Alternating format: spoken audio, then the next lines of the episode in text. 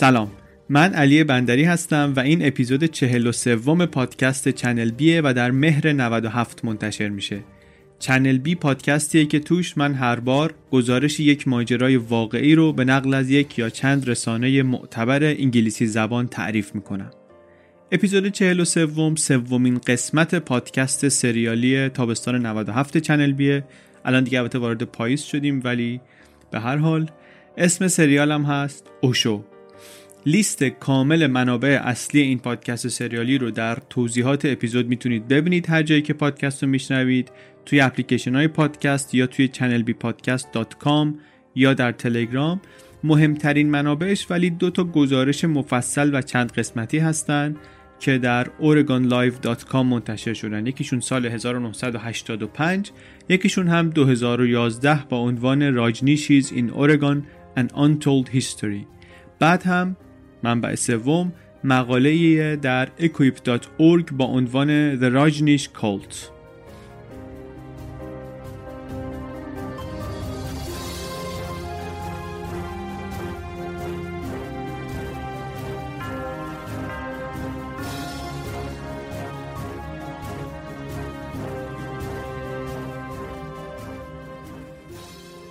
توی این دوتا اپیزود اول ما از کودکی راجنیش گفتیم از روند تبدیل شدن یک بچه کنجکاو هندی به یک سخنران پرمخاطب و محبوب که کم کم مردم اول از سرتاسر سر هند بعد از غرب دنیا مشتاق شدن که بیان زانو بزنن در محضرش و هم پند و حکمت بگیرن هم مراقبه کنن هم برقصن و با این وسیله ها راهی به رستگاری و خوشحالی پیدا کنند گفتیم که کاروبار آقای راجنیش که گرفت مشکلاتش هم کم کم شروع شد. مشکلات خودش و تشکیلاتش با دولت محلی.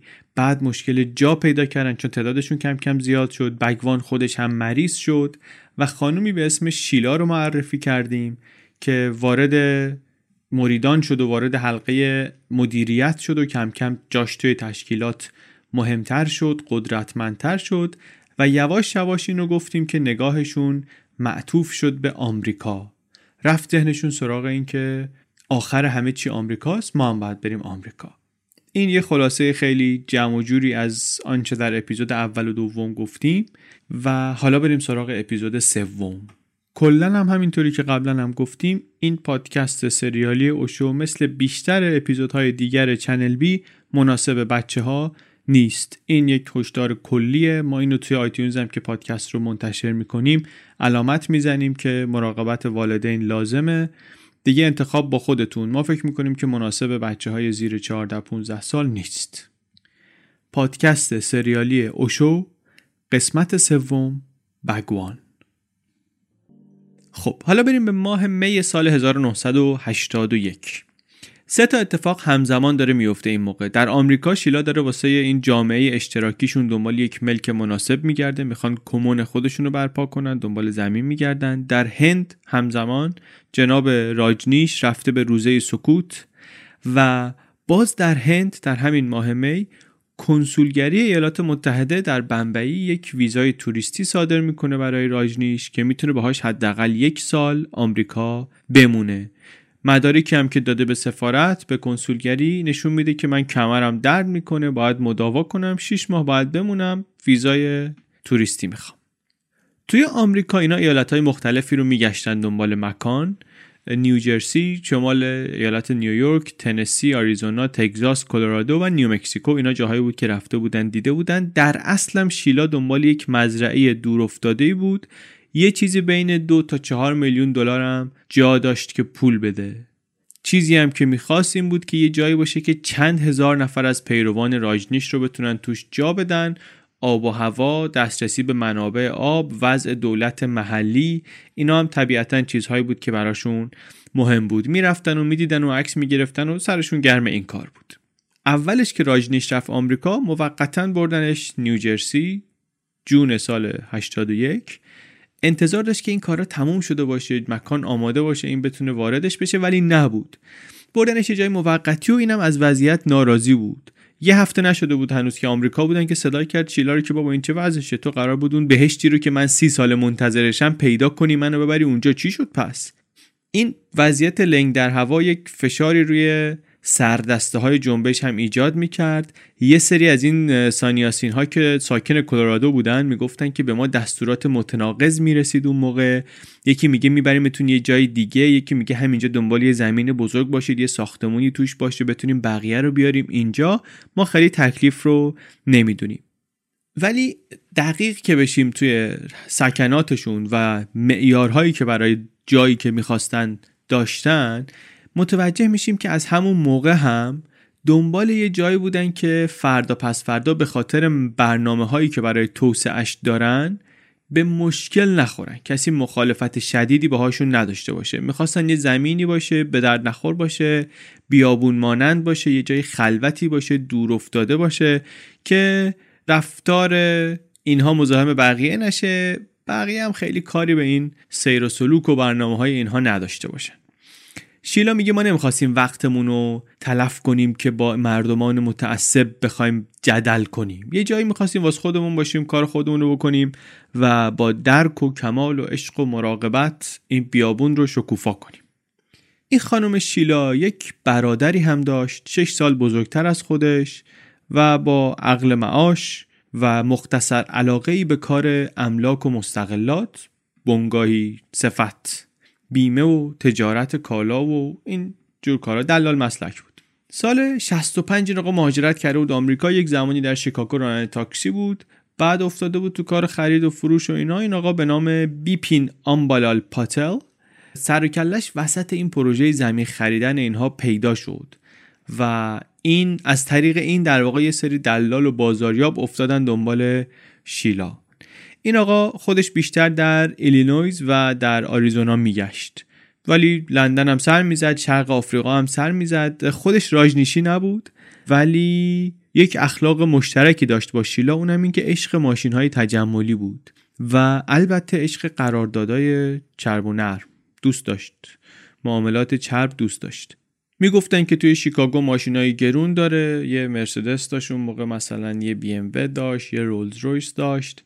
یه کمکی کرده بود خودش به شیلا وقتی که می‌خواستن سال 80 یک رولز رویس بخرن برای راجنیش و قبل از اینکه بفرستنش هند ماشینه رو داده بود براشون یه خورده درازش کرده بودن ضد گلولش کرده بودن.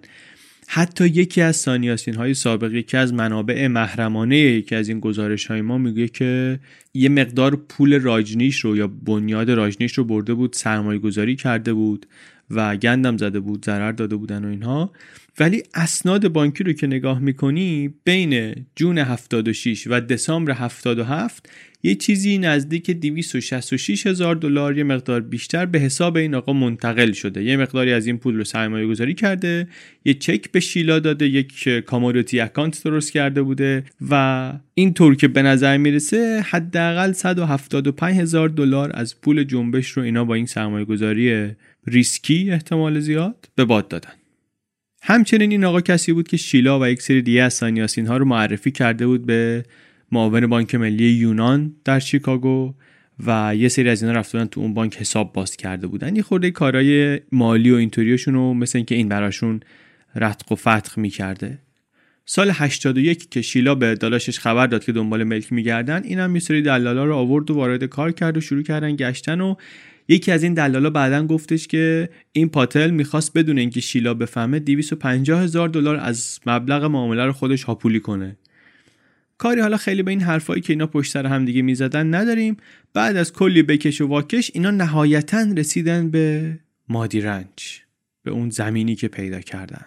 موقعی که اینو پیدا کردن اصلا یه جای دیگه داشتن میگشتن. شیلا و شوهرش داشتن در آریزونا میگشتن دنبال زمین.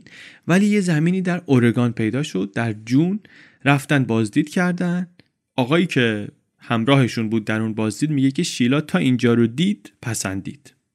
شبیه ساسوات هم بود. شبیه یکی از جاهایی که اینا قبلا دوست داشتن و خیلی آماده بودن که کمونشون رو اونجا برپا کنن. بالاخره هرچی که بود شیلا به محض اینکه دید پسندید. واقعا هم مهمه که شیلا بپسنده. به خاطر اینکه سانیاسین های سابق میگن که هرچند که خود راجنیش خیلی هیجان داشت برای جامعه جدیدشون و این تجربه جدیدی که می‌خواستن بکنن اما اومدن اینها به اورگان فقط و فقط به خاطر شیلا بود. شیلا در واقع میخواستش که اون کسی باشه که جای جدید جامعه رو این پیدا می‌کنه. برای همینم اینجا رو که دید پسندید دیگه می‌دونست اینجا رو کسی دیگه ای نمی‌تونه بگه من دخیل بودم تو پیدا کردنش. این بوده و داداشش و واسطه ای که طریق داداشش اومده و می‌تونه همه ادعا کنه که من آوردم ما رو اینجا. رفتن و همون جا رفتن قرار گذاشتن و قولنامه کردن و مرتبم زنگ می‌زد نیویورک میگفتش که دارم با یه وکیل مشورت می‌کنم دارم اینجا رو چونه می‌زنم دارم اونجا رو چونه می‌زنم ولی به نظر می‌رسه عملا چک خاصی هم نزدن. خیلی سریع توافق کردن و پولم می‌خواستن سریع بدن قال قضیه رو بکنن برن تو تاریخ قولنامهشون 13 جونه و مزرعه رو به نام مرکز مراقبه چیدویلاس خریدن.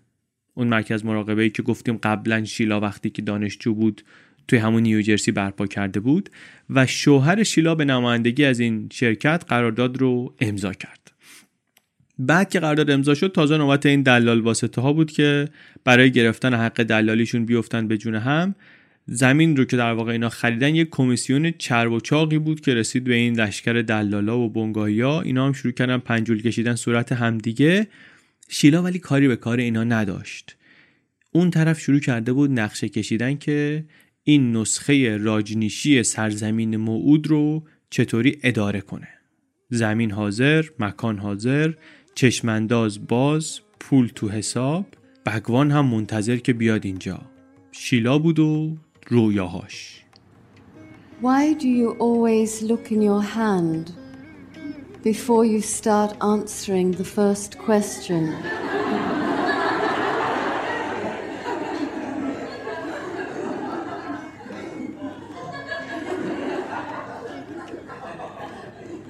Do I see it wrongly, or do you find the answer there?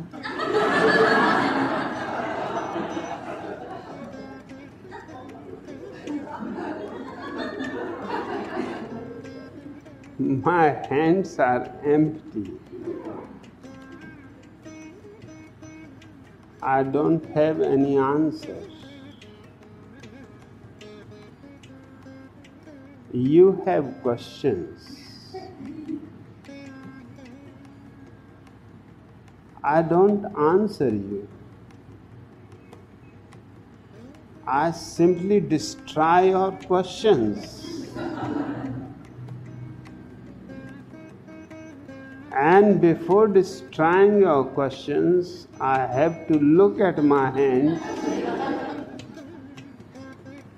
because it is not only with my language that I destroy your questions, it is also with my hands. So I have to prepare them that are you ready?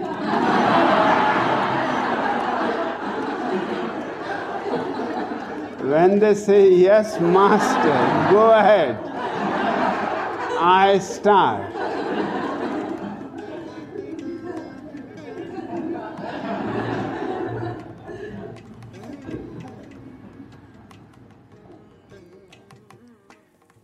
بگوان شری راجنیش یک رهبری بود کاریزماتیک که تجارتش تجارت روشن زمیری بود و نبز بازار رو تونست بگیره دستش با این تجارت ساعتها گاهی طول می‌کشید سخنرانی کردنش و مخلوطی بود صحبتاش از فلسفه و خواب و خیال با مکس های خیلی تر و تمیز خوشمزه بازی به لحجه هندی که داشت یه هیس هیس مختصری اضافه کرده بود یا بالاخره داشت توی صداش یه جوری که مثلا انگار نه انگار راجنیش داره خرد و حکمتش رو با دیگران به اشتراک می‌ذاره. میشنوی انگار که این حرفا دارن از دهنش در میرن. خیلی لحن جالبی داره توی صحبت کردنش و گیرا واقعا گیرا. محضرش تون صداش و حرف زدنش اینا همه بخشی از یک نمایشی که به دقت نوشته شده و در دهه هفتاد هزاران نفر از طرفدارانش رو دعوت کرد و جذب کرد به شری راجنیش اشرام به اشرام شری راجنیش عبادتگاهشون در پونه هند. اتفاقی که بعدش افتاد رو شنیدیم. گفتیم که صدای بخشی از مردم درآمد سر و کله منتقدینی پیدا شد. بعضیا می‌گفتن این داره سحر و جادو می‌کنه با نیروهای جادویی بعضیا می‌گفتن یک مرتاز افراتیه بعد مشکلات با دولت بعد مشکلات با جامعه مشکلات با دولت محلی با دولت مرکزی مسائل مالیاتی. بار و رو جمع کرد و رفت با هوادارانش با جمعی از هوادارانش در دل یک مزرعه در وسط اورگان. اونجا ساکن شد. مریدان راجنیش مقایسش می‌کردن با بودا مقایسش می‌کردن با کریشنا با ایسا و این هم از احترامی که بهش میذاشتن خیلی لذت می‌برد. می‌دید که افراط می‌کنن بعضی ها در احترام گذاشتن در علاقه نشون دادن ولی یه حرف جالبی خودش می‌زد. می‌گفت از افراط اجتناب نکنید. از افراط نترسین. سراغ آدمای افراطی هم نرید البته. ولی از هر دو قطب مخالف استفاده کنید. برای رسیدن به تعادل هنر اینه که از هر دو قطب استفاده کنید. اگر که بعضی از حرفها متناقض به نظر میاد به خاطر اینه که استاد متناقض بوده دیگه. حالا ما خیلی کاری نمی‌تونیم بکنیم واقعا متناقض بوده. حداقل تا جایی که ما می‌فهمیم تناقض خیلی جایی بر پنهان کردنش نیست. هنر راجنیش خوب به دردش خورد. دوستان و بستگانی که در هند داشت میگن که مثل خیلی از شومنهای موفق دیگه این هم یک ترکیبی داشت از حافظه خوب واکنش های سریع و غریزی روی صحنه که کمکش می‌کرد که صحنه رو بگیره دستش.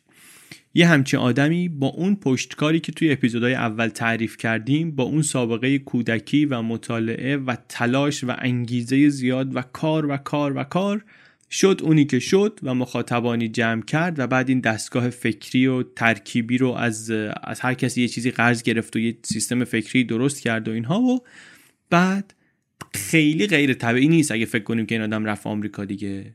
یه رشد کرده رسیده به یه مرحله احتیاج به فرصت های جدید و امکانات جدید داره میره به سرزمین فرصت ها میره آمریکا. از یه نظر دیگه هم این تصمیم تصمیم منطقی بود تصمیم اسباب کشیدن به آمریکا. اون همین که جنبش اینها داشت فرنگیتر و فرنگیتر می‌شد داشت غربیتر و غربیتر می‌شد از نظر طیف مخاطب. پس منطقی بود که برن اونجا. ولی خب سوالایی هم وجود داشت. مثلا اینکه اون موقعی که اینا رفتن واقعا کارشون رونق گرفته بود. دیگه هتلای اطراف اشرام در پونه پر بود همیشه از طرفداران راجنیش. هتلایی که دیگه جا نداشت سری کلبه های زوار در رفته و داغون بود. اونا رو هم ملت می‌رفتن میموندن. ملتی که آمده بودن که در برنامه های اینها شرکت کنن و بگوان رو ببینن. پس چرا رفتن؟ بعضی واقعا سوال بود براشون که چرا اینا رفتن؟ بعضی از دلیل های رفتنشون رو قبلا گفتیم. کارهایی که اینا توی اشرام می‌کردن باعث شده بود که هندوهای مقدار اذیت بشن سر صداشون در بیاد دولت شروع کرده بود گیر دادن به امورات مالی و مالیاتی اینها. بعدش هم اینا دوست داشتن اصلا کمونشون رو جای دیگری در هند بنا کنن مثلا از پونه برن یه جای دیگه ولی نشد. یک دلیل اینکه نشد همون رفتارهای بحث پرانگیزی بود که داشتن همون چیزی که باعث شهرتشون شده بود. همون حرفای جنجالی که براشون خیلی طرفدار ایجاد کرده بود خیلی طرفدار دو آتیشه و افراطی درست کرده بود همون سنت شکنی ها دشمنانی هم براش دست و پا کرده بود مخصوصا در دنیای سیاست. مثلا ایشون درباره رهبر یه حزبی برگشت گفتش که این یک فاشیست مکاره. زد و این آقا بعدا نخست وزیر شد. خب وقتی که اینا می‌خواستن یه زمین جدیدی بگیرن این آقایی که نخست وزیر بود بالاخره باهاشون مهربون نبود و این کارا یقشون رو گرفت. نتونستن کارشون اونطوری که می‌خواستن پیش ببرن. اینطوری که شد بگوان فرستاد آدمها رو اول لاکشمی رو و بعد هم شیلا رو گفت برین بگردین یک محل بزرگ و مناسب پیدا کنید برای کمون جدید ما. اما با اینکه شور و اشتیاق زیادی داشت و با اینکه اینها رو فرستاد و با اینکه می‌گفت تا جایی پیدا نکردین بر نگردین و با اینکه خیلی پول داشت بازم نتونستن جایی پیدا کنن در هند این شد که رفتن آمریکا. اتفاق دیگری که در خلال همین دنبال ملک گشتن افتاد این بود که میگن همون موقعی که لاکشمی داشت در هند میگشت دنبال جا شیلا آمد از این خلع قدرتی که در تشکیلات به وجود آمده بود استفاده کرد و نشست جاش و اون بود که زیر گوش بگوان هی خوند که بریم آمریکا بریم آمریکا بریم آمریکا. همزمان از چیزهای دیگری که منجر شد به سفر اینها به آمریکا این بود که اوضاع سلامت راجنیش خوب نیست. از مدت قبل شروع کرده بودن به روزه خوندن که آره اوضاع سلامتش خوب نیست حالش خوب نیست. بعد هم بهار سال 81 بنیاد راجنیش اعلام کرد که بگوان وارد مرحله سکوت شده و از این به بعد فقط از طریق مراقبه خاموش با پیروانش ارتباط برقرار می‌کنه. حالا دوباره یادمون بیاد اول اپیزود چی گفتیم. گفتیم اول ماه می سال 81 سه تا اتفاق داره همزمان میفته. بگوان رفته تو روزه سکوت دیگه میگه حرف نمی‌زنم فقط مراقبه خاموش. شیلا داره تو آمریکا میگرده دنبال جا و ویزای توریستی هم برای بگوان صادر شده. In India, he spoke to his followers, his sannyasins, on a daily basis. That practice ended in March of 1981 when, without warning, Bhagwan entered his silent period. Bhagwan declared there was nothing left to say. It will not be possible to make a dogma out of my words. Anybody trying to make a creed or dogma out of my words will go nuts. This video from Rajneesh Foundation International is Bhagwan's last words in India, his last words in public for more than three years. I'm not giving you Ten Commandments. I'm not giving you detailed information how to live because I believe in the individual.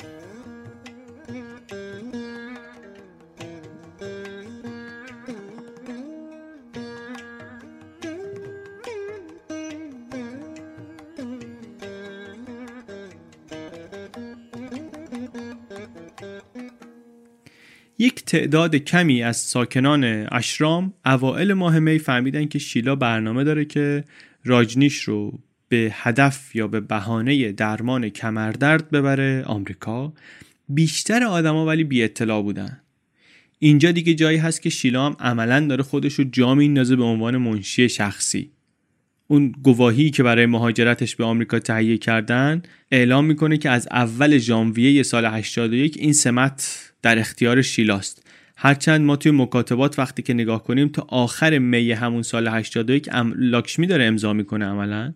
ولی دیگه شکی برای کسی واقعی نبود. اون موقعی که دیگه رسید به زمان رفتن به آمریکا که ستاره میدان شیلاست. لاکشمی دیگه افول کرده ستاره وقتش این انتقال قدرت رو البته سانیاسین ها یه مقدار زودتر هم حس کرده بودن. لاکشمی رو گفتیم فرستاده بود در جاهای دیگه دنبال زمین به نپال به کشمیر به گجرات و بهار سال 81 شیلا جمع کرد. یک تعدادی از رهبران اشرام رو گفت که به این دلیل به این دلیل به این دلیل راجنیش رو باید ببریم آمریکا. خیلی ها استقبال کردن اما خود راجنیش اول چیزی نگفت. دو سه روزی سکوت کرد نظری نداد.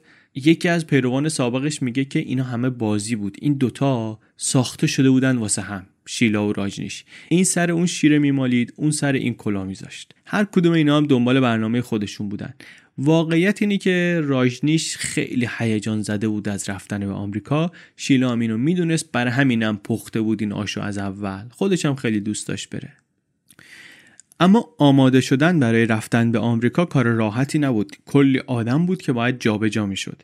یک تعدادی از پیروان رو فرستادن به مراکزشون در اروپا و جاهای دیگه که آماده کنن اون جاها رو برای موج سانیاسین هایی که بعد از تعطیلی آشرام پونه می‌خواستن سرازیر بشن اونجاها یک تعداد کمی از آدمای اشرام بودن که می‌دونستن مقصد نهایی کجاست. تعداد یه خورده بیشتری بودن که می‌دونستن که جابجایی می‌خواد اتفاق بیفته.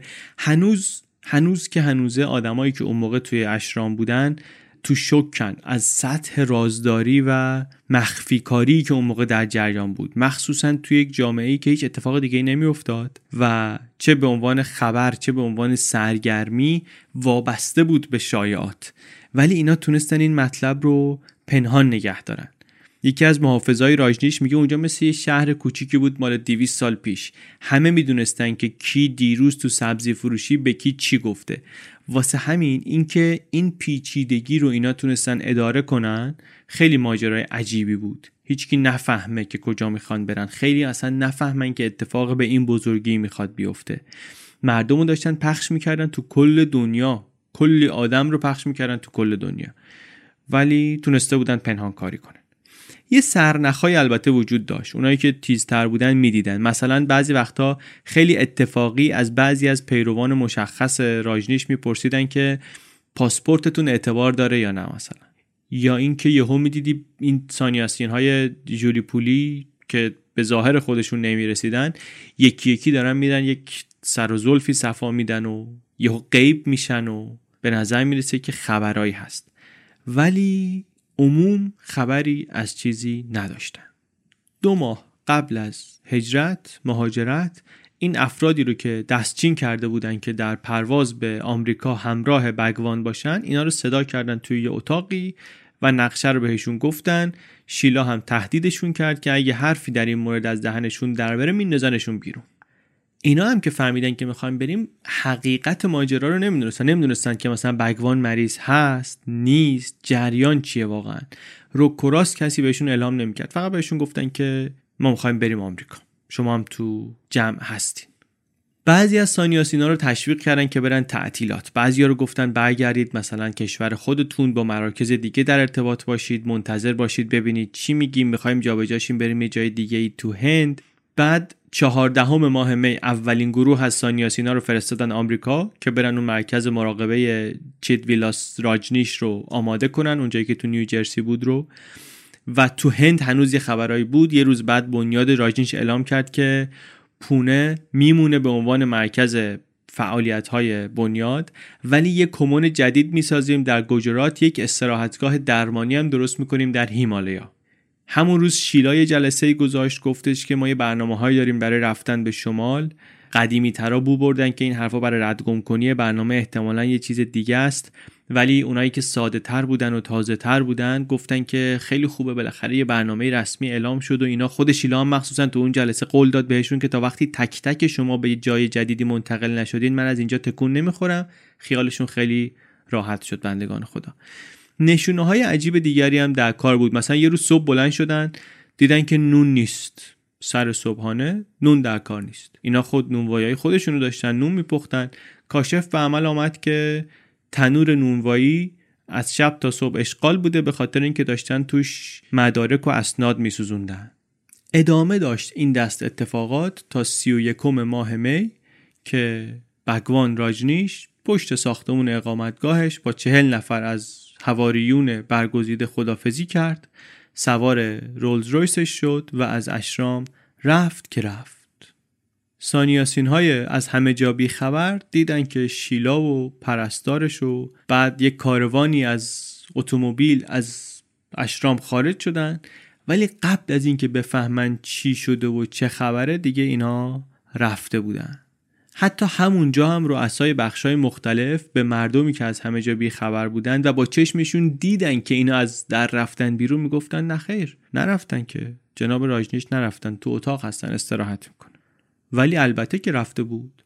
رفت و رفت بمبئی و فرودگاه بین المللی و یک ترتیبی هم داده بودن که ماشینش تا دم پله های بوینگ پان امریکن بره و رفت و از اونجا سوار شد به مقصد نیویورک. کل قسمت first class هواپیما رو هم شیلا رزرو کرده بود. راجنیش و پرستارش و یک سری افراد دیگری که دستچین کرده بود سوار شدن و معیار انتخابم معلومه دیگه. اینایی که رفتن یا آدمای به درد بخوری بودن یا آدمایی بودن که راجنیش ازشون خوشش می آمد. افرادی هم که انتخاب نشده بودن در حالی که هنوز نمی‌دونستن اوضاع از چه قراره فعلا در پونا باقی مونده بودن و نمی‌دونستن قراره چی پیش بیاد. هنوز بهشون نگفته بودن که اشرام تعطیل شده. قیافه اشرام شده بود مثل بازارهای شلوغ هندی چوب حراج زده بودن سانیاسین ها به هر چیزی که ارزش بردن نداشت. خیلی هاشون داشتن وسایل شخصیشون رو میفروختن که بارشون رو سبک کنن اونایی که می‌خواستن برن اونایی که امید داشتن که میرن اونایی که مطمئن بودن که میرن. خود تشکیلات هم می‌گفت ما یه سری وسیله داریم می‌خوایم ببریم. اگر کسی وسیله شخصیش کمه بیاد ما بسته‌بندی می‌کنیم اینا رو بدیم ببریم. همه در جنب و جوش بودن و کار می‌کردند ولی سوالا بی پاسخ بود. خبرنگارا هم شایعات مختلفی میشنیدن نمیفهمیدن چی به چیه. یکی می‌گفت راجنیش مالیات نداده یکی می‌گفت سرطان داره یکی می‌گفت با یه خانم یونانی آمریکایی ازدواج کرده تابعیت آمریکا گرفته رفته. یکی می‌گفت مرده اصلا برادرش جانشینش شده. خیلی شایعات زیاد بود. تا چند ماه بعد هنوز این شایعات در جریان بود تا اینکه اون موقع بالاخره در یه روزنامه ای نوشتن که رفته به اورگان. رفته به اورگان و دفتر مطبوعاتی بنیاد هیچ وقت هیچ اطلاعیه‌ای صادر نکرد. فقط گفتن که مشکل مالیاتی وجود نداره به خاطر اینکه تمام حق تعلیف کتابهاش رو که موضوع اصلی جدل مالیاتی بود بخشیده به یک صندوقی محافظ مالیات صندوقی متعلق به بنیاد راجنیش. بعدم یه خبر در آمد که قبل از اینکه برن شیلا یک تصفیه حسابی مالیاتی گرفته به وضع مالیات شخصی بگوان رسیدگی شده یه تصفیه حساب مالیاتی گرفته. این خبر خیلی رو شوکه کرد به خاطر اینکه این کار فقط برای کسانی لازم بود که می‌خواستند به صورت دائمی از هند خارج بشن. و اینکه اینا یه همچین تصفیه حسابی گرفتن یه خورده گوش بعضیا رو تیز کرد که او شاید مسئله معالجه نیست. شاید که ایشون دیگه رفته که رفته.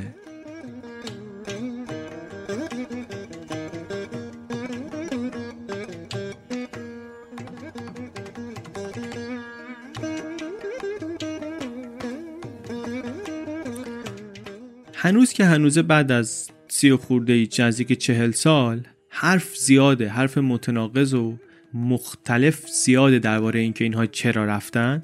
ولی به نظر می‌رسه که این فشارهایی که وجود داشت هم فشارهای اجتماعی هم فشارهای دولتی در هند در کنار اون فرصت هایی که اینا توی آمریکا می‌دیدن عملا آمریکا رو کرده بود انتخاب طبیعیشون. به قول یکیشون میگه که ما خیلی امید داشتیم به قانون اساسی آمریکا. می‌گفتیم اونجا جاییه که برای مایی که بالاخره نیاز داریم یه جایی باشیم که آزادی مذهبی وجود داره جای زندگیه و جای رشده. خلاصه رفتن اینا آمریکا. رفتن آمریکا و رفتن نیوجرسی و نزدیک اونجایی که شیلا دانشگاه رفته بود و اون مرکز مراقبه رو تأسیس کرده بود و اونجا یه مدت موندن توی یک مهمانسرایی مهمانسرای مرفهی. بعد یک ملکی خریدن یک قلعه راینستایلی خریدن و بازسازیش کردن که مناسب حال گروه باشه و رفتن اونجا و سه ماهی اونجا بودن و تا این زمین پیدا شد در اورگان. اون موقعی که نداشتن می‌رفتن از هند خیلی ناله می‌کردن درباره وضع سلامتیش که آسم داره که دیابت داره که کمرش اینطور که فلانش اونطور. اصلا دیگه این پاش لب گوره و دیگه حتما باید بریم و این عمل خیلی حساسه که در هند نمی‌تونن دیگه دست بهش بزنن و از این کارا. اما پاش به آمریکا که رسید شفا گرفت انگار. اصلا حرفایی که درباره عمل واجب کمر می‌زدن تغییر کرد. وقتی که رسید آمریکا خسته بود اضافه وزن داشت ریشاش همه سفید شده بود. خیلی پیرتر از اون 49 سال سنی که داشت به نظر می آمد ولی دیگه کم کم شبیه آدمی نبود که در بستر مرگ افتاده. مخصوصا دکتر معاینش کرد گفتش که کمر رو بهتر فعلا عمل نکنه و اصلا اون موضوع بایگانی شد. طی اون هفته های بعد که اینها در نیوجرسی بودن مرتب در این مرکز مراقبه که داشتن قدم می‌زد گردش می‌کرد. بعد از سالها راننده داشتن دوباره خودش میشست پشت فرمون و رولز رویس رو می‌روند و کیف می‌کرد دیگه سرحال شده بود سرحال شده بود عملا چند ماه بعدم که رفتن به اون کمون جدیدشون در اورگان خیلی سرحالتر و بشاشتر از قبل بود I remember we came to Oregon. People saw with the magnitude of the range what is happening is historic. It was heaven on earth. It was heaven. There were nobody else there. Nearest town was 19 miles, village of Antelope. And there I didn't even see five people walking around.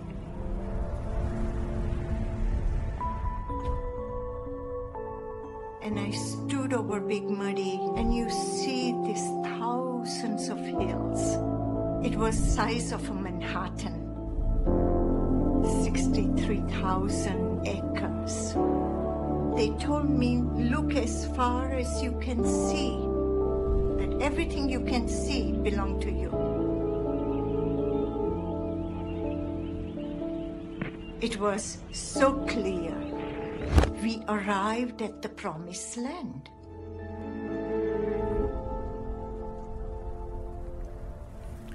حالا خورده بریم ببینیم که این مکان اینها چجور جاییه. مادی رنج یک مزرعه بود به مساحت حدود 260 کیلومتر مربع. وسط ایالت اورگان بین دو تا شهرستان مختلف. یک شرکت زمین و دامی این مزرعه رو اواخر قرن 19 تأسیس کرده بود. زمینش مناسب کشاورزی نیست واقعا ولی در تقسیمات ارزی به عنوان زمین زراعی ثبت شده سندش زراعیه. بر همین هر ساختمونی شما توش بسازی اولا کلی جواز لازمه بگیری. ثانیا باید یک ربطی به کشاورزی داشته باشه. اون موقعی که نرفتن گرفتنش خالی و برهوت بود واقعا. ولی در دوران اوجش در اوایل قرن بیستم کلی گله بزرگ گاو و گوسفند اونجا پرورش داده می‌شد. تابستونها در مرتعی در دامنه کوههای اوچوکوز در مرکز ایالت اورگان اینجا گله ها رو نگه می داشتن زمستون ها می آوردنش مادیرنج بچرن و بچرخن و امکانات مهیا بود برای گاو و گوسفندا. دهه پنجاه که اون مرتع تابستونی رو فروختن فعالیت های دامپروری هم در مادیرنج کم شد و کم شد. به خاطر اینکه دیگه انقدر چرا کرده بودن داما علوفه ها از بین رفتن. از اولم تنک بودن ولی دیگه خیلی کم پشت شدن و از بین رفتن و در دوران سخت اقتصادی در دهه 60 و 70 میلادی مرتب مدیرنج رو هم مثل مزارع دیگه میذاشتن برای فروش ولی مشتری پیدا نمی‌شد تا اینکه سال 81 شیلا آمد و به شرحی که گفتیم به قیمت نزدیک 6 میلیون دلار خریدش و با این خریدن یک بخش باور نکردنی رو به تاریخ ایالت اورگان اضافه کرد. اینکه چی کار کردند و چه چیزهای عجیبی اونجا اتفاق افتاد که میگیم باور نکردنی حالا بهش می‌رسیم دونه دونه ولی اصل مطلب اینه که گفتیم اونجا شما هر کاری بخوای بکنی هر چی بخوای بسازی باید یه ربطی به کشاورزی داشته باشه. برای همینم اینا اونجا ساختمون که میساختن می‌گفتن که ما می‌خوایم کشاورزان مزرعه ها رو بیاریم اسکان بدیم توی این ساختمونا. اما خب در واقعیت داشتن ساختمون میساختن که سانیاسین ها رو بیارن اینجا. خیلی زود این بیابون برهوت رو این مادیرنج رو اینها کردن یک شهر با جمعیت دو هزار نفر پر از راجنشی برنامهشون هم این بود که تا سه سال بعد کاملا خودکفا بشن. یک زمینی رو تصور کنید وسط بیابون بیابون واقعی که یهو پر میشه از یه سری آدم که لباس یک رنگ میپوشن و بدون اینکه پولی بگیرن از کله صبح تا بوغ سگ کار می‌کنن. تا قبل از اینکه طرف بیاد خیابون می‌کشن ساختمون می‌سازن جوب می‌کشن آب برق اصلا باور نکردنیه. یه سری عکس و فیلم هست از کارهایی که اینا دارن می‌کنن. وسط بیابون داره یه شهر میاد بالا و واقعا هم به سرعت میاد بالا. منابعی هم که دارن غنی دیگه واقعا چه از نظر پول چه از نظر نیروهای متخصص آدمای درس خونده آرشیتکت و مهندس و لوله‌کش و خیابون‌کش و همه چی. بعدم که اینها رو ساختن و راجنیش آمد اونجا هنوز برنامه همینه. کماکان برنامه های توسعه شهر ادامه داره اون طرف دارن می‌سازن این طرف دارن می‌سازن. باز شما می‌بینی یک سری آدم با لباس های متحد و شکل از صبح تا شب بدون دستمزد کار می‌کنن و یک رهبر ریش سفیدی هم دارن که حرف نمی‌زنه. ساکت میشینه روبروشون اینا نگاهش می‌کنن و به حد مرگ میپرستنش. تصویر عجیبه. بسته به اینکه کجای داستان ایستاده باشیم ممکنه بگیم تصویر قشنگیه یا تصویر جذابیه. یا تصویر مسخره یا تصویر فریبنده ایه این صفت ها ممکنه که تغییر کنه بسته به اینکه موضع ما چیه نسبت به این قضیه. اما هر چی که هست معمولی نیست. عجیبه. واقعا عجیبه.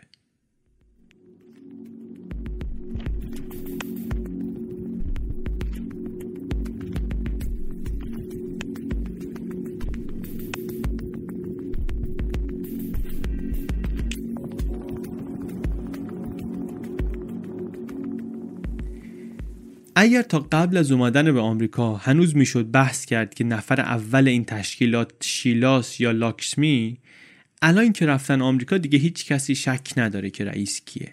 شیلا فرمان روای بی چون و چرای این دسته بود و پاشون که تو آمریکا سفت شد کم کم چهره اصلی رسانه ایشون هم شد. شده بود سخنگوی جنبش صدای جنبش. محتاطتر بود اولش. قبل از اینکه گورو بیاد داشت با عجله آماده می‌کرد اینجا رو. هنوز همش باید این ورانور می‌رفت ادعا می‌کرد ما اینجا فقط می‌خوایم کشاورزی کنیم. ولی طبیعتا اینطور نموند. وقتی که تهدیدها از طرف مخالفان زیاد شد وقتی که مقاومت های محلی از طرف مردم روستایی و محافظه کار یه شهری که مثلا جمعیتی نداره که. یه آدمایی تو این شهرستان های اطراف زندگی می‌کنن یه تعداد اندکی آدمن سالیان سال نسلا در نسل اینجا بودن. بعد یهو می‌بینن یه سری آدم متحد و شکل متحد و لباس میان از جاهای مختلف دنیا با سبک زندگی بسیار افسار گزیخته نسبت به چیزی که اینها این سنتی های محافظ کار وسط آمریکا بهش عادت دارن طبیعتا واکنش نشون میدن. و این واکنش ها رو وقتی که شیلا دید خودش هم شروع کرد به کچخلقی و خشم خودش رو نشون دادن. دیگه شیلا در جواب هر چیزی که تهدیدی میدیدش برای جنبش درشتی می‌کرد. یه بار گفته بود که بچه های غیر راجنیشی همه به نظرش عقب مونده میان. وکیل رقیبش رو گفت بهش سلیته مو قرمز گفت that red haired bitch مثلا فلان. خیلی بیادب بود. زن بسیار باهوشی بود. بسیار باهوش بود. این مزیت رو هم داشت که از خارج می اومد جذابیت شرقی داشت و به اندازه مردای سفید پوستی که می‌رفتن توی تلویزیون اعتماد به نفس داشت. از بیشتر آدم ها گستاختر بود. از بیشتر آدما بیچاک دهنتر بود. حرفایی می‌زد و جوری حرف می‌زد که مخاطب رو قشنگ تحریک می‌کرد. کسایی که برنامه رو می‌دیدن یادشون نمی‌رفت. هنوزم به نظرم اگر برید برنامه هاش رو ببینید یادتون نمیره. من رفتم فیلماشو تو یوتیوب دیدم. قشنگ قلابم گیر کرد که این این آدم رو باید در موردش حرف زد. تأثیر گذاریش ماندگار واقعا. سکوت نرمی اینا هیچ وقت روش شیلا نیست. با جوش و خروش می آمد جلو. کاری هم نداشت که داره تو برنامه خبری تلویزیون حرف می‌زنه یا داره جواب وکیلی رو میده که مثلا بد باهاش صحبت کرده یا اینکه تو خیابون یه کسی جلوشو گرفته داره جوابشو میده. به تعنه و پرخاش جواب می‌داد. حرفای سنگین راحت میآمد به دهنش و خودش هم اعتراف می‌کرد که اونجور حرف زدن مفید بوده. توی مصاحبه گفت که دیده شدن هیچ وقت بد نیست. من کافیه یک کلمه حرف چرند بزنم مطبوعات دنبالم راه بیفتن. این تبلیغ مجانیه برای من. دیگه من لازم نیست خرجی بکنم بابت تبلیغات. اینا رو امروز ما با چیزهایی که در سال 2018 می‌بینیم توی اینترنت و توی دنیا خیلی راحت میپذیریم. برامون چیز عجیبی نیست. ولی فکر می‌کنم که اون موقع شاید انقدر واضح نبوده. حداقل برای همه انقدر واضح نبوده. توی برنامه های رادیو تلویزیون راحت ناسزا می‌گفت جلد کتابی رو گرفت پاره کرد. مردم قحطی زده بنگلادش رو مسخره می‌کرد تو تلویزیون. به پاپ گفت احمق. به مادر ترزا گفت زشت. به محلی های استرالیایی گفت بد ترکیب. آدم عجیبی بود. آدم عجیبی هست در واقع. اما با همه عجیب بودنش شیلا تنها چیز عجیب فرقه راجنیش نیست. یه بار مرور کنیم که چی شنیدیم تا حالا؟ که یادمون نره چی داریم میگیم در مورد کیا داریم حرف می‌زنیم. الان در قرن 21 به نظر ممکنه خیلی عجیب برسه که یک رهبر معنوی اهل هند بتونه هزاران نفر از طرفدارانش رو از سر تا سر دنیا بکشه به ایالت اورگان آمریکا و یک شهر کوچیکی رو عملا تصرف کنه. خیلی عجیبه دیگه. اما 37 سال پیش در زمان اوج یکی از خطرناکترین فرقه های ساکن آمریکا این اتفاق افتاد. یک مردی به نام بگوان شری راجنیش که بخش مهمی از محبوبیتش به خاطر ترویج و استفاده از یوگای تانتریک یا برهنگی روابط جنسی آزاد در اشرامش بود غربی های پولدار رو و آدم های ترکش خورده از جنگ ویتنام و از اقتصاد در حال فروپاشی دنیا رو که توی زندگی خودشون دنبال معنا بودن راه انداخت دنبال خودش. بعد هم خونه خودش رو و زندگی خودش رو و وطن خودش در هند رو ترک کرد رفت آمریکا 6 میلیون دلار داد یک مزرعه دور افتاده در ایالت اورگان خرید. هدفش چی بود؟ هدفش این بود که پیروانش شهری بسازن که توش بتونن صبح تا شب هیچ کار نکنن بجز پرستیدن این. خلاصه قصه اینه دیگه. این آقای معلم سابق فلسفه گفتیم از سنین پایین فهمید که از تجارت معنویت میشه پول خوبی در آورد برای همین دنبال ساختن برند شخصی بود. اون موقعی که کسی نمی‌دونست برند شخصی چی هست. به صورت رسمی مقامات اورگان فکر می‌کردن که اینا می‌خوان بیان اینجا کشاورزی کنن. همش هم می‌گفتن می‌خوایم کشاورزی کنیم. ولی طولی نکشید که صدها نفر از طرفداران راجنیش برای زندگی رفتن اونجا. خیلی بیشتر از تعدادی که لازم باشه برای کشاورزی کردن توی اون زمینا. اولین گروهی که آمدن نه تعدادشون اندازه بود که بشه قایمشون کرد. نه اصلا شکل سلوکشون. اینا لباسای قرمز طوری میپوشیدن که انگشت نماشون می‌کرد. بعد دیگه کم کم شروع کردن روبازی کردن. گفتن می‌خوایم اینجا رو بکنیم اولین شهر روشن زمیر در آمریکا. اسمش رو هم گذاشتن راجنیش پرام که یعنی شهر راجنیش مثلا. مخارج مزرعه همون موقع میگن ماهی بیش از یک میلیون دلار می‌شد. What Mr. All Furbish right, did. I'll, I'll tell you what, Sheila, you, you have. A, you've had your opportunity to speak. B, if you're going to use obscenities, you're going to forfeit any opportunity to speak. Ted, And let C, me tell I you said that thing. Mr. Forbush would have a final word, and he will, uh, and if you're not quiet, like we'll just cut the mic off. In that case, we'll cut the microphone off right now. My master teaches me, if the truth antagonizes, it's perfectly okay. It is your network who has put obscenity and profanity to provoke the state of Oregon. But it came out of your mouth. No, it didn't come out of my mouth. I heard it. I'll tell it now. Your network can go and jump in a lake. Take your microphone and leave. godlike figure is quite happy to be a pimp. And I don't. I beg your pardon. I said your godlike figure is I happy to be your a pimp. pardon. Whoever you happen to be. Well, is he a pimp or is he not? You're a worthless man. You, you must know pimps because you must be going to prostitute yourself and must be in touch with pimps. You just said that if I people were simply working as said, if prostitutes, somebody wants to do business and their business happens to be a prostitution, I'm not going to say that their business is good or bad. and if somebody makes his or her money that way and the That Bhagwan is gets their business. So And Bhagwan does not get a penny of anybody's money. that's not what you said. Yes, that's exactly what I said. No, you're running for cover because I've called your godlike figure a pimp. No, I'm not running for cover, mister. I don't run for cover.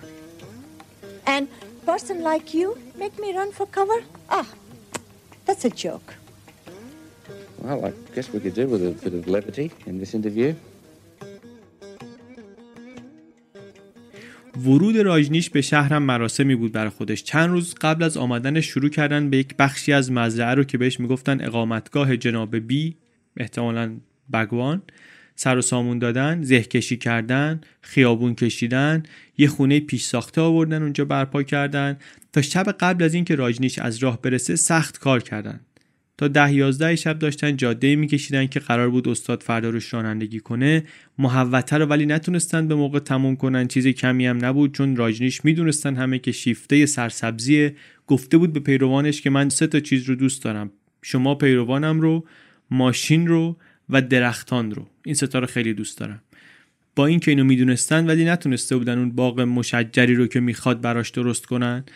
برای همین شبیه پونا نشد. شبیه اون چیزی که در ذهن داشتن نشد. اینجا محیط اطرافش هم زمخت بود خشن بود بایر بود.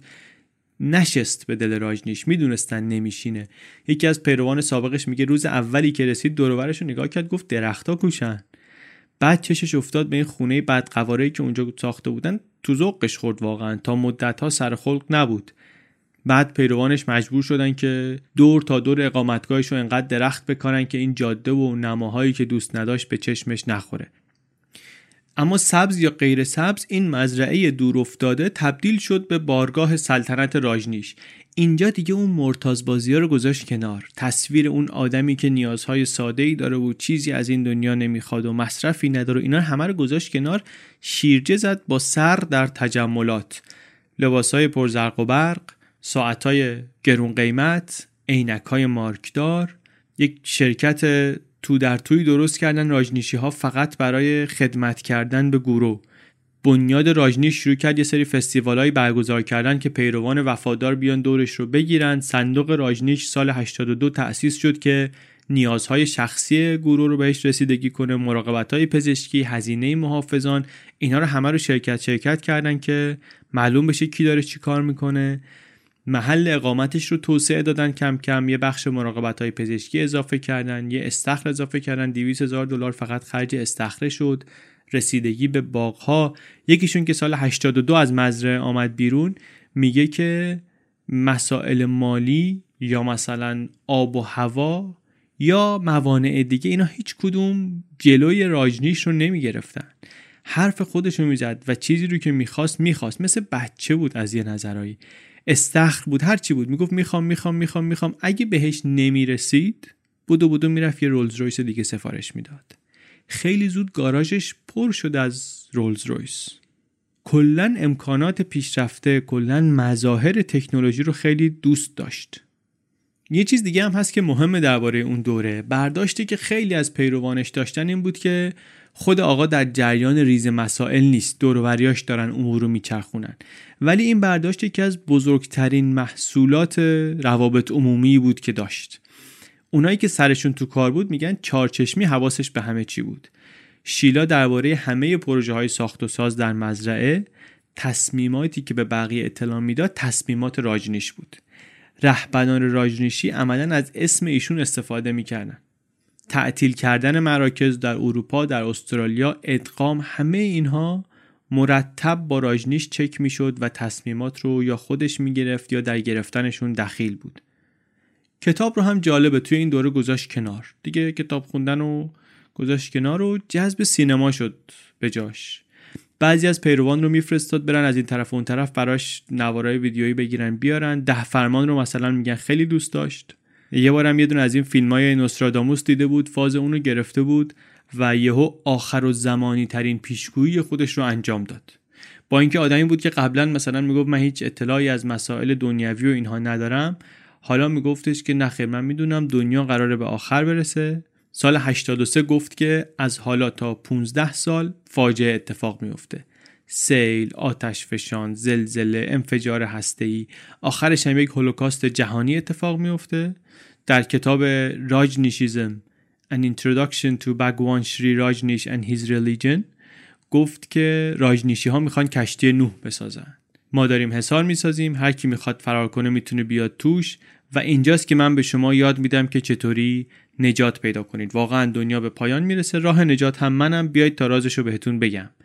من عبادت رو ترویج نمی کنم اصلا نمیگم بیاید خدا بپرستید یا اصلا هیچ تشریفات مذهبی دیگری هم یادتون نمیدم بلکه یک روش علمی یادتون میدم برای رسیدن به جوهره درونیتون. توجه کرد چی شد؟ یک روش علمی برای رسیدن به جوهره درونی. When we visited Antelope, Oregon three years ago, there was no hint of discord between the Indian mystic and his dark haired beauty. Wherever Bhagwan is, it's a beautiful land, beautiful heaven. And what better way to get around that beautiful land than behind the wheel of a beautiful Rolls Royce? When we were there, the Bhagwan had 14 of them. It's nice to have a Rolls Royce, uh, but 14? Why not 30, 365? I mean, why? For what? Why not? I wish I could offer him one everyday new. I wish I could offer him something more than a Rolls Royce. And really, the material has no value. The value is where the material is being offered through. The That is- material has no value? that's right. Why don't you give him a pickup truck then? I could give him a pickup truck, but then what I want to offer, pickup truck will not justify.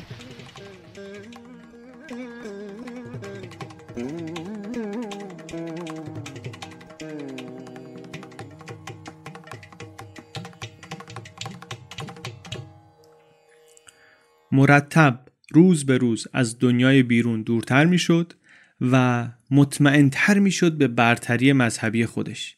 این حرف ممکنه به گوش ما خیلی عجیب نباشه. این هم بالاخره یک فرقه بود مثل این همه فرقه لنگه بلنگه دیگه دیگه. ما این پادکست رو شروع کردیم شنیدن. اینم رهبر یه فرقه مذهبی بالاخره هر کدوم اینا فکر می‌کنن که متاع خودشون بی‌نظیر و از همه بهتره و اینها. ولی اونایی که از قدیم پیروش بودن جا میخوردن از این حرفا. به خاطر اینکه قدیمیاشون راجنیشی رو یادشونه که ادعا نمی‌کرد یک مذهب جدید آورده. پیروان آین جین رو با روی باز میپذیرفت. سال 71 توی یک سخنرانی گفته بود که تمام مذهبها قابل قبول هستند به خاطر اینکه هدف مشترک اینها هدایت افراد به فراآگاهی بنابراین من مذهبی از خودم ندارم. من مسیری از خودم ندارم. اصلا هیچ مذهب یا راه اختصاصی نیست که بتونیم بگیم که این برای آینده کار می‌کنه. ولی اینم از اون حرفایی بود که بعدا نقص کرد. در اکتبر سال 84 رسما مذهب راجنیشی رو تأسیس کرد. یک اعلامیه‌ای منتشر کرد در راجنیش تایمز و گفت که مذهب ما اولین و تنها مذهب جهانه. مذاهب دیگه همه آزمایش هایی بودن زود هنگام که شکست خوردن. ولی ما شکست نمی‌خوریم چون ما هیچ اعتقادی نداریم که بشه نادرستیش رو ثابت کرد. ما اصلا هیچ عقیده تعصب آمیزی نداریم که بشه ازش انتقاد کرد. بهترین استراتژی واقعا. وقتی شما چیزی نداری خب کی می‌خواد باش مخالفت کنه؟ اینا چیزایی بود که تغییر کرد. خیلی چیزا تغییر کرد وقتی رفت آمریکا ولی یه سری چیزایی هم ثابت موند. از جمله چیزهایی که ثابت موند به مشکل خوردن با محلیا بود. یه مختصری اشاره کردیم به اینکه اینها زمینی که گرفته بودن جواز زراعی داشته و اینا تو شروع کردن ساخت و ساز و تغییر کاربری دادن و این حرفا. حالا توی اپیزود بعد بیشتر حرف می‌زنیم درباره اینکه این چطوری منجر شد به دردسرهای بزرگتر و چی شد که این جامعه آرمانی که تمام ساکنانش یک زمانی راضی بودن و خوشحال بودن چند سال بعد به شکل اسرارآمیزی از هم پاشید. الان 37 سال بعد از ماجرا ما می‌تونیم این شهادت های شاهدان رو و پرونده های دادگاه ها رو و گزارش های پلیس رو و مصاحبه با آدمای درگیر ماجرا رو که حاضر شدن حرف بزنن در مورد اون روزها بگذاریم کنار هم مثل تیکه های پازل و داستان راجنیش رو بخونیم. داستان راجنیش رو اونطوری که اتفاق افتاد در اون زمان بخونیم. اینطوریه که ما می‌فهمیم که این رهبران راجنیشی چطوری سعی کردن این قوانین کاربری ارزی رو لند یوزلا رو و قوانین مهاجرتی رو بعدن دور بزنن. چطوری اینها وارد سیاست محلی شدن و چطور شد که جایی که نقشه هاشون شکست خورد تصمیم گرفتن اهالی اورگان رو مسموم کنن و حتی تا اینجا پیش رفتن که مرتکب قتل بشن. برای اینکه از آرمان شهر مذهبیشون حمایت کرده باشن تند نپریم آخر قصه دیگه گاماس گاماس این اپیزود سه بود دو اپیزود دیگه همین ماجرا ادامه داره Money to the bag one. And uh, also good luck to Pemberton. Thanks for talking with us. Good luck to you and your pimps. That's the very religious Ma Anand Sheila in Perth, who's just discovered about Pemberton. More in a moment.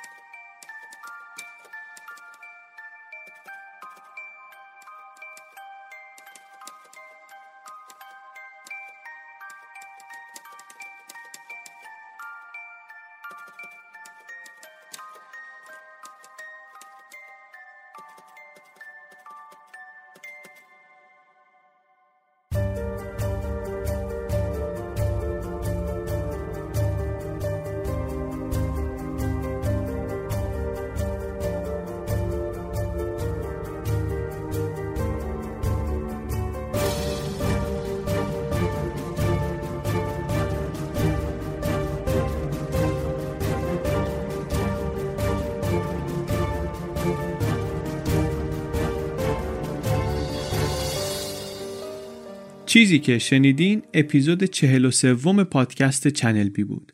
قسمت سوم پادکست سریالی اوشو. این اپیزود چنل بی رو من علی بندری به کمک امید صدیقفر و هدیه کعبی تولید کردیم. قسمت چهارم یک شنبه هفته آینده یعنی پنجم مهر 97 منتشر میشه.